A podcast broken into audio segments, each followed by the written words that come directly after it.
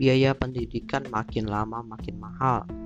Bahkan ya gue dapat data itu dari BPS kenaikan biaya pendidikan ya di Indonesia itu sekitar 10 sampai 15% per tahun. Buset, gede banget. Dari sini gue berpikir, kalau nanti gue punya anak, kira-kira gimana cara gue memberikan uh, edukasi yang tepat buat dia? Apakah edukasi formal nanti di masa depan masih menjadi pilihan kalau harganya memang sudah selangit? apakah edukasi formal masih menjadi salah satu kewajiban yang diharuskan oleh pemerintah? Karena kan di pemerintah itu ada program uh, sekolah 9 tahun ya kan? Bahkan sampai 12 tahun juga ada.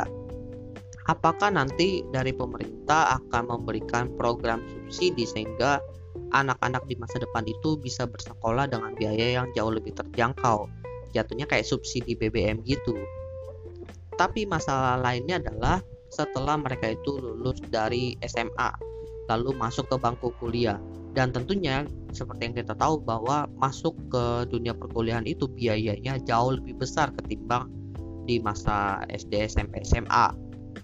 Karena seperti yang kita tahu ya bahwa sebenarnya uh, kuliah itu bisa menjadi salah satu uh, pendorong kita bisa nantinya bekerja lebih lancar.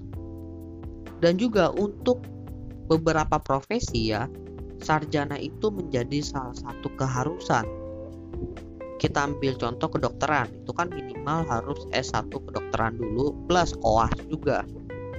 Mungkin pekerjaan-pekerjaan di luar profesi tadi itu masih tertolong lah. Karena sekarang itu banyak perusahaan yang sudah mulai mempertimbangkan tidak melihat sarjana. Salah satunya itu Google tapi Googlenya masih yang Google di luar Indo ya. Yang di Indonesia mungkin masih memperhatikan itu. Tapi lama kelamaan kan akan terjadi perubahan juga. Mungkin aja dia mengikuti uh, konsep atau implementasi yang ada dari luar sana. Sekarang pun bisa dibilang ya uh, gue dapat informasi dari beberapa teman gue bahwa uh, banyak perusahaan itu yang uh, kalau seandainya ngerekrut itu udah mengalami perubahan masih tetap melihat sarjana tapi udah nggak melihat universitasnya. Karena kan dulu itu uh, selain melihat sarjana dia juga melihat universitasnya apakah ternama atau tidak. Kalau ternama biasanya didahulukan. Itu dulu. Nah sekarang itu mulai terbuka dan mulai melihat dari segi skill kemudian portofolio kalau ada dan juga pas interviewnya. Dari kasus ini kan kelihatan ternyata ada shifting gitu. Nah, kemungkinan di masa depan mungkin ada kemungkinan untuk shifting yang dulunya harus sarjana nantinya jadi nggak pakai sarjana. Yang penting lu punya skill dan juga portofolio. Artinya apa? Artinya di masa depan nanti anak-anak itu pun harus mulai membangun portofolionya itu dari saat mereka itu di bangku SMA ya kalau mungkin mereka itu kuliah mungkin di bangku kuliah tapi kalau misalnya tidak punya kesempatan itu ya dari bangku SMA bahkan ya gue juga sekarang mulai mempertimbangkan untuk konsep uh, self learning di mana belajarnya itu by online aja. Karena kita tahu kan sekarang banyak platform edukasi berbayar sih tapi bayarnya nggak begitu mahal yang menyediakan banyak uh, jenis pendidikan gitu. Dan temanya itu tergantung yang kita mau juga. Dan di situ kita bisa belajar dan juga uh, mempraktekkan.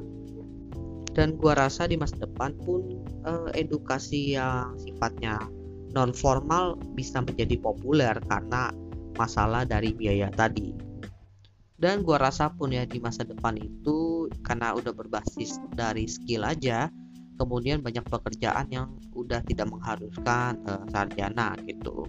Karena kalau kita lihat dari sekarang aja salah satunya di uh, bidang pekerjaan yang gue tekuni yaitu IT di mana ngoding ya itu udah nggak perlu S1 bahkan banyak yang ngambil pelatihan aja dan dari pelatihan itu mereka disalurkan ke perusahaan-perusahaan dan mereka dapat gaji yang bisa dibilang lumayan juga.